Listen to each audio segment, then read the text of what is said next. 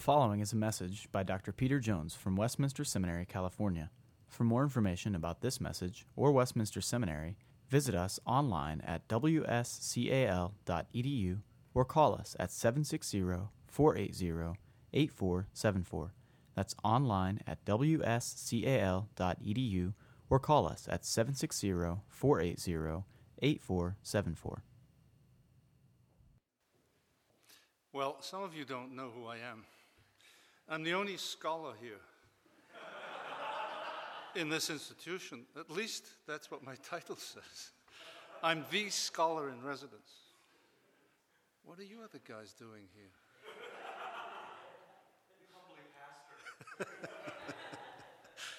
anyway, it's my joy to uh, every semester get to address you, and uh, I do so today, uh, seeking to honor the brief that I was given, though I'm cheating, to preach on wisdom literature.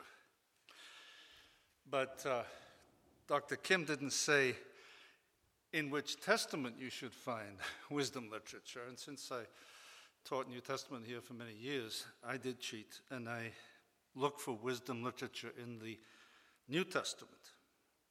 Especially since Ephesians 1:17 expresses Paul's desire that God give us a spirit of wisdom and of revelation in the knowledge of him. So wisdom yes, it's a particular genre in the Old Testament, but it really is a focus, an important one in the New Testament.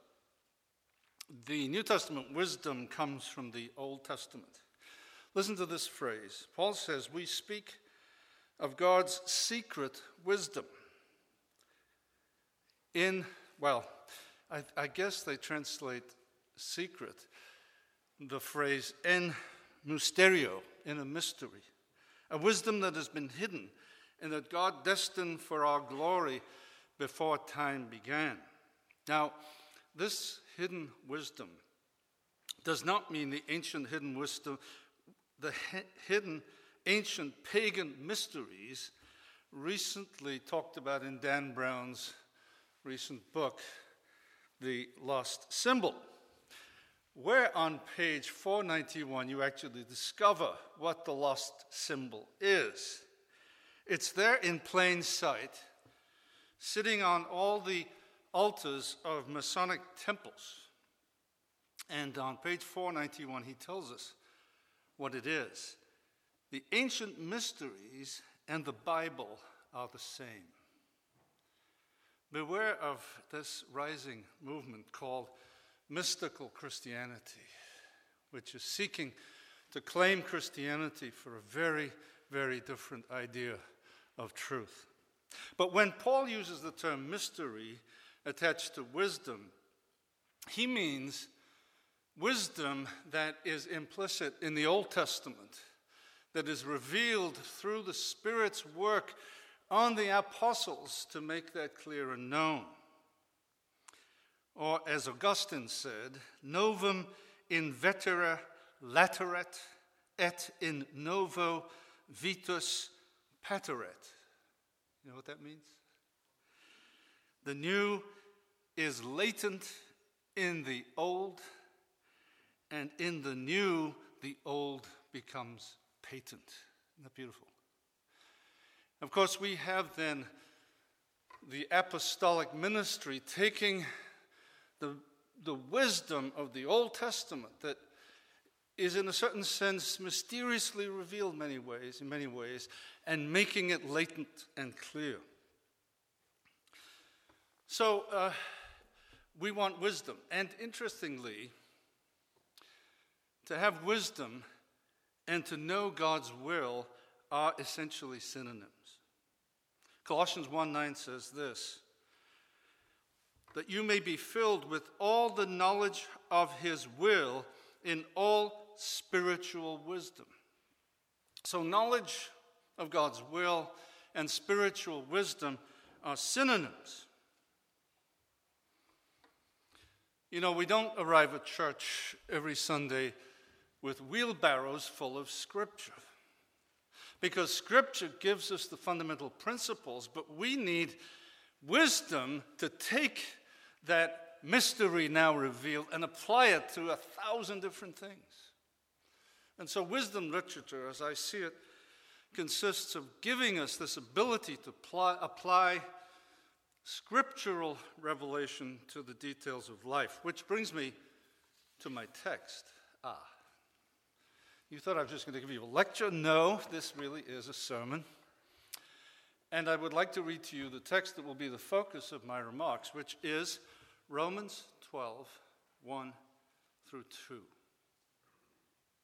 Romans 12, 1 through 2. This is God's word. I appeal to you, therefore, brothers, by the mercies of God, to present your bodies as a living sacrifice, holy and acceptable to God, which is your spiritual worship. Do not be conformed to this world, but be transformed by the renewal of your mind for the goal, this is my translation, of discerning what is God's will, what is good and acceptable and perfect. If it's true that wisdom is another way of speaking about knowing God's will, then here in this text we have the key, or one of the keys, to what it means to know wisdom. Let me just quickly say that in these two verses we reach a high point in Paul's writing of the Epistle to the Romans. Chapters 1 through 11, Paul describes in verse 1 here of chapter 12 as the mercies of God. He has gone out of his way to make clear soteriology, the mystery of the gospel from the Old Testament, he says in verse, uh, chapter 1, verse 2. These are the mysteries of God. And they reach a point now of practical application with the little word therefore, un. So chapters 1 through 11 now apply themselves to, and this is what I'm suggesting, to the discerning of God's will. That's the goal, says Paul here in this second verse of Romans 12. For the goal of discerning what is God's will, what is good and what is acceptable and perfect. Now, to do this, there are two other things in these verses that I want us to focus on. There is, first of all, the presentation of our bodies as living holy sacrifices. The second thing is the transformation and renewal of our minds. And with those two things, you see, we can discern God's will on the basis of the mercies of God. So I want to look at those two things holy bodies and transformed minds as the keys to knowing God's will. Some believe that the Roman Empire collapsed through lead poisoning. It's true. Because they cooked everything in lead pots and probably killed themselves. But rather, Edward Gibbon in 1776, while you people were being very naughty, trying to uh, undermine the British Empire, wrote a book, The Rise and Fall of the Roman Empire. And uh, obviously, he identified it as a moral collapse. And, you know, this text in Romans was probably one of the significant reasons that brought down the Roman Empire. Augustine himself became a Christian reading Romans, in particular, Romans 13 13 through 14, where he read, not in carousing and drunkenness, not in sexual excess and lust, not in quarreling and jealousy. Rather, put on the Lord Jesus Christ and make no provision for the desires of the flesh. If Paul is telling us we need to have holy bodies, this is a very difficult time to be holy. But you know what? When Paul wrote Romans, at that same time, Petronius, a Roman courtier, wrote a play containing bawdy episodes of debauchery, prostitution, orgies, homosexual and hermaphrodite trysts, gay marriage, and pedophilia. And so holiness has never been easy to live out. And especially now, as our culture looks more and more like the perverse culture of the pagan Roman Empire. And if we're ever going to save things, we'll have to do what the early Christians did live with holy bodies. This, says Paul, is our priestly service. These wonderful references to the Old Testament through verbs and phrases like present and a living sacrifice, acceptable to God, spiritual priestly service. We need to see our lives as that of priests, offering to God this service of holy bodies. Why bodies? You know, we're big on ideas. We love to give to the Lord our visions, our ambitions, and so on. But God wants our bodies. And I think it's because, of course, nobody likes hypocrites, and our speech has to be backed up by our behavior. And also, of course, because we're not Gnostics. We do not believe that the body is an accident from which we should be delivered uh, at some moment and uh, return to spirit. The body is a beautiful thing, it's created by God. And so, our bodies are part of what God is doing in His purposes for the world. Salvation, the mercies of God, presupposes actually soteriology, presupposes cosmology. And so God is focusing in salvation on a previous cosmological setting of physical creation and physical bodies. That's why we are actually saved through the physical body of Jesus. Take, eat, this is my body. Christianity, like a police novel, doesn't begin with a spiritual idea or a beautiful piece of poetry, but a missing body. Isn't that interesting? The body is front and center, but it has to be a holy body, not the kind of notion of holiness that we get from Mother Teresa.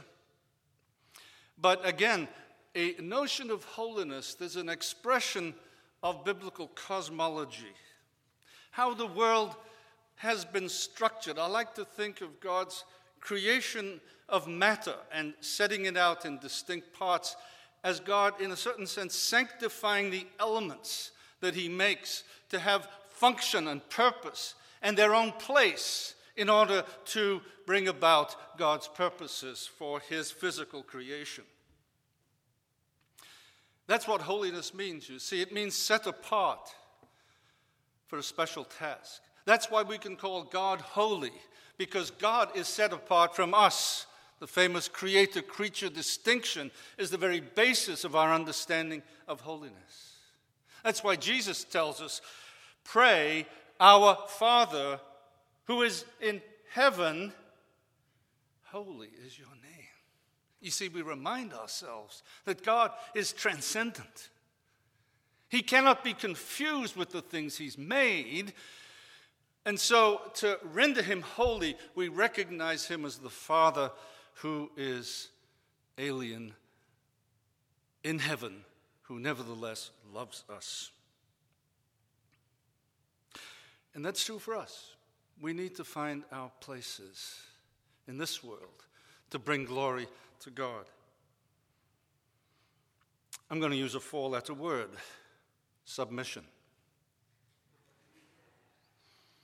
You know, we were not so happy with that notion uh, especially when it seems to be only constantly applied to wives who must submit to their husbands. But I, I think the whole word and its use in the New Testament, which is vast, applies to everybody. We all have to submit to magistrates, to church leaders, to employers, to husbands, to parents, to God, to the law, to Christ.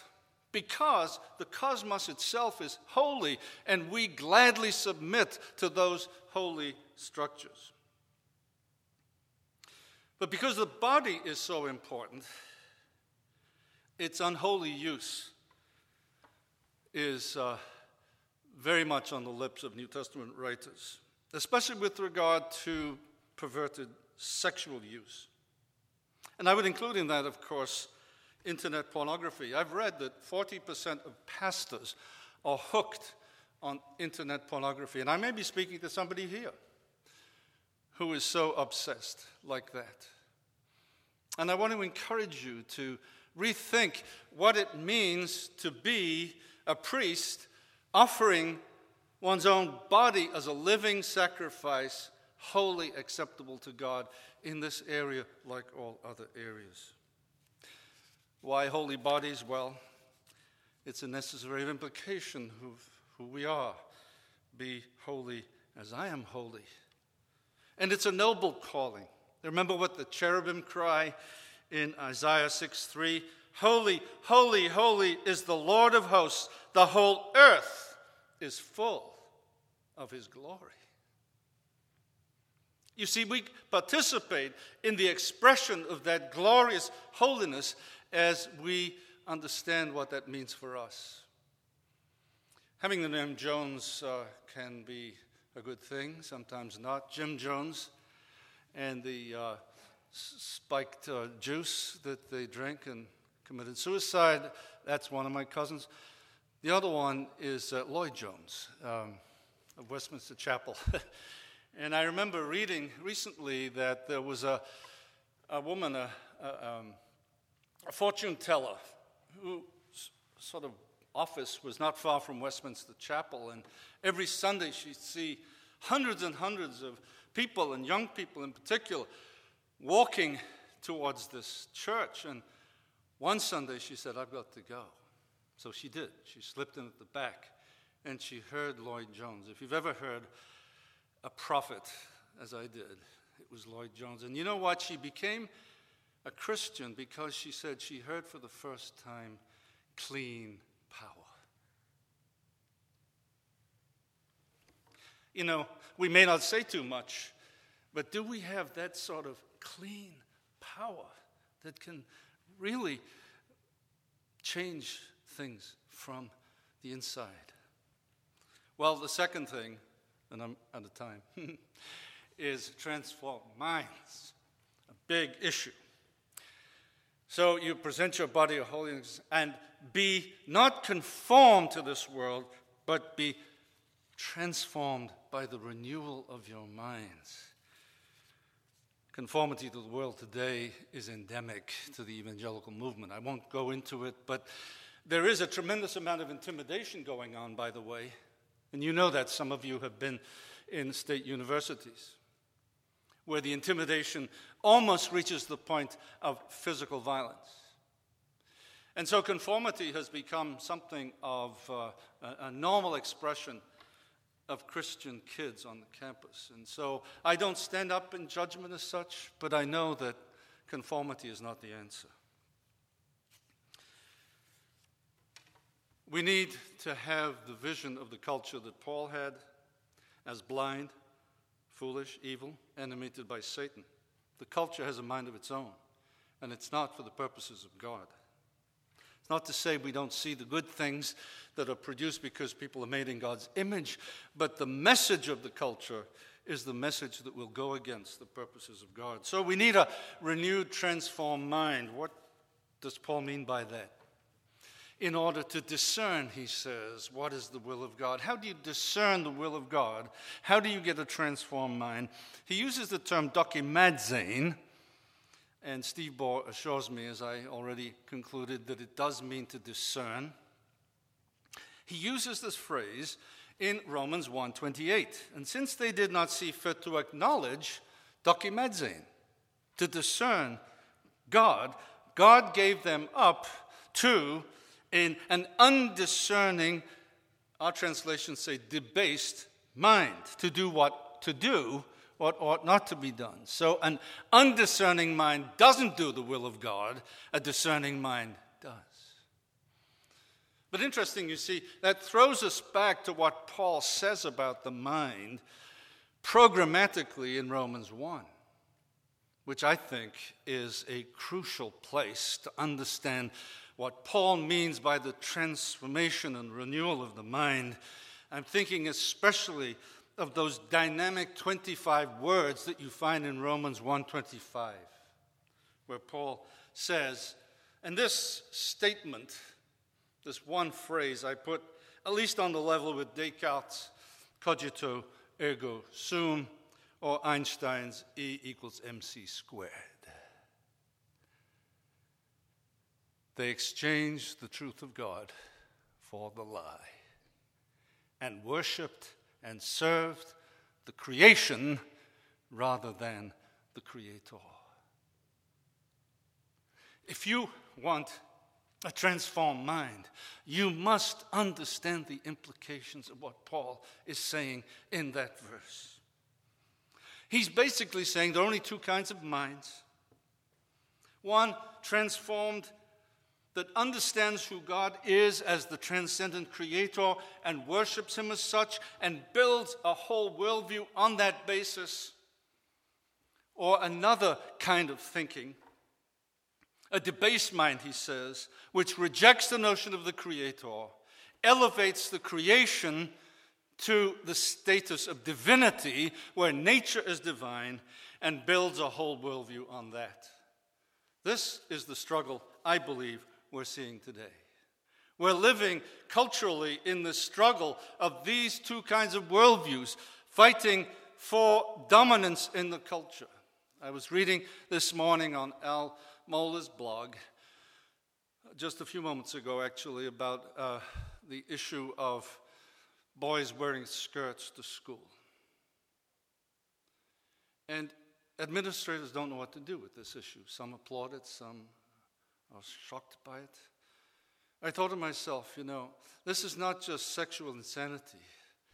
This is the overtaking of our culture and many cultures with this totally opposite view of who is God and what that means for human existence. When you get rid of the notion of God the Creator, then, of course, as Paul shows as he develops, then you start worshiping images and you practice perverse sexuality. In other words, if you want to get to the bottom of what's happening, as you take the gospel to this fallen world, take that notion to people. That this is a radical worldview that is seeking to establish itself as truth. And there is one other truth that makes sense. And once you have that view, of a renewed mind based on this totally other way of thinking about truth, I believe you will begin to understand what is the will of God. Today's version of the lie is mouthed by global politicians, United Nations documents defining the future of the planet, by deeply spiritual Hollywood stars, by religious leaders from all the world's religions and by self proclaimed progressive evangelicals who have no sense of what Paul is talking about and are in many and varied ways buying the lie. And so we stand before a stark choice, and it's a choice between two systems. I call them monism or theism, or sometimes oneism or twoism. And once we understand what the biblical worldview is, we can indeed give a powerful expression to the truth. But you know, and I'm done, we, uh, we come with sin stained bodies, don't we? Screwed up minds, needing to be washed needing our minds to be renewed. We long for purity, we yearn for wisdom. But when we look inside ourselves, we see filthy rags and folly. With holiness, we need to avoid moralism. With transformed minds, we need to avoid rationalism. How do we do it? Well, we depend upon the body of Jesus and the mind of Christ. The holy body of Jesus broken for us, as Hebrews 10 5 and following describes it. Listen to this. Consequently, when Christ came into the world, he said, Sacrifice and offerings you have not desired, but a body you have prepared for me. In burnt offerings and sin offerings you have taken no pleasure. Then I said, Behold, I have come to do your will, O God, as it is written of me in the scroll of the book. When he said above, You have neither desired nor taken pleasure in sacrifice and burnt offerings, then he added, Behold, I have come to do your will. Jesus has become the Holy One of God in our place before us. And if we want holy bodies, it's because of Him. And if we want transformed minds, it's because of the mind of Christ, who understood perfectly the creator creature distinction, but in condescending love left behind his transcendent glory and humbled himself to the death on the cross.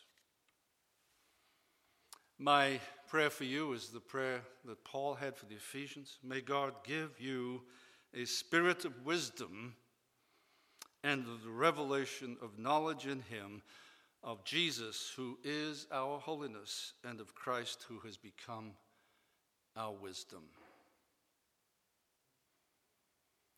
All flesh is grass.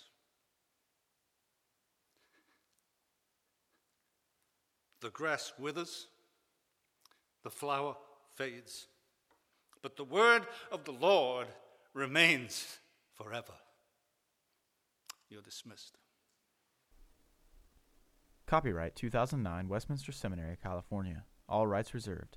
You are permitted to reproduce and distribute this material in any format provided that you do not alter the wording in any way and you do not charge a fee beyond the cost of reproduction. For web posting, a link to this broadcast on our website is preferred.